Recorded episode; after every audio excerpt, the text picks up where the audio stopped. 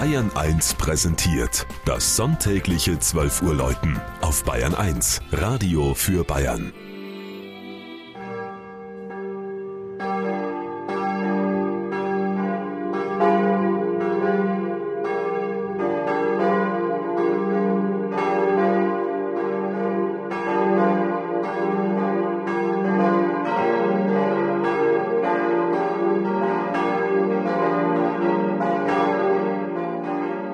Seeshaupt in Oberbayern.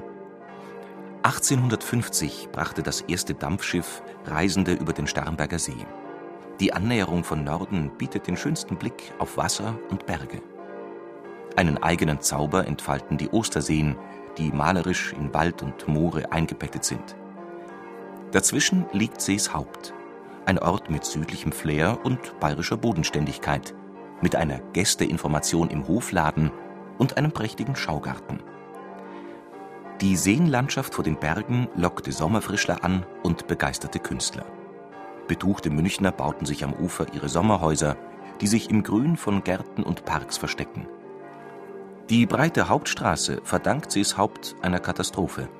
1815 legte ein Brand 2/3 des Dorfes in Schutt und Asche.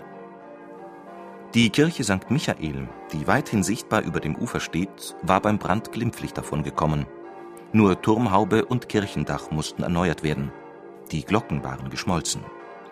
Das jetzige vierstimmige Geläut stammt aus der Nachkriegszeit. Vom hohen Alter der Kirche zeugen nicht nur das Michaelspatrozinium, sondern auch Reste einer romanischen Chorturmanlage. Die daneben errichtete gotische Kirche wurde im Frühbarock mit Wessobrunner Stuck, Rosetten und Fruchtgehängen geschmückt. Der heutige einheitlich barocke Eindruck entstand erst bei der Erweiterung von 1909, als ein neues Langhaus in frühbarockem Stil angebaut wurde.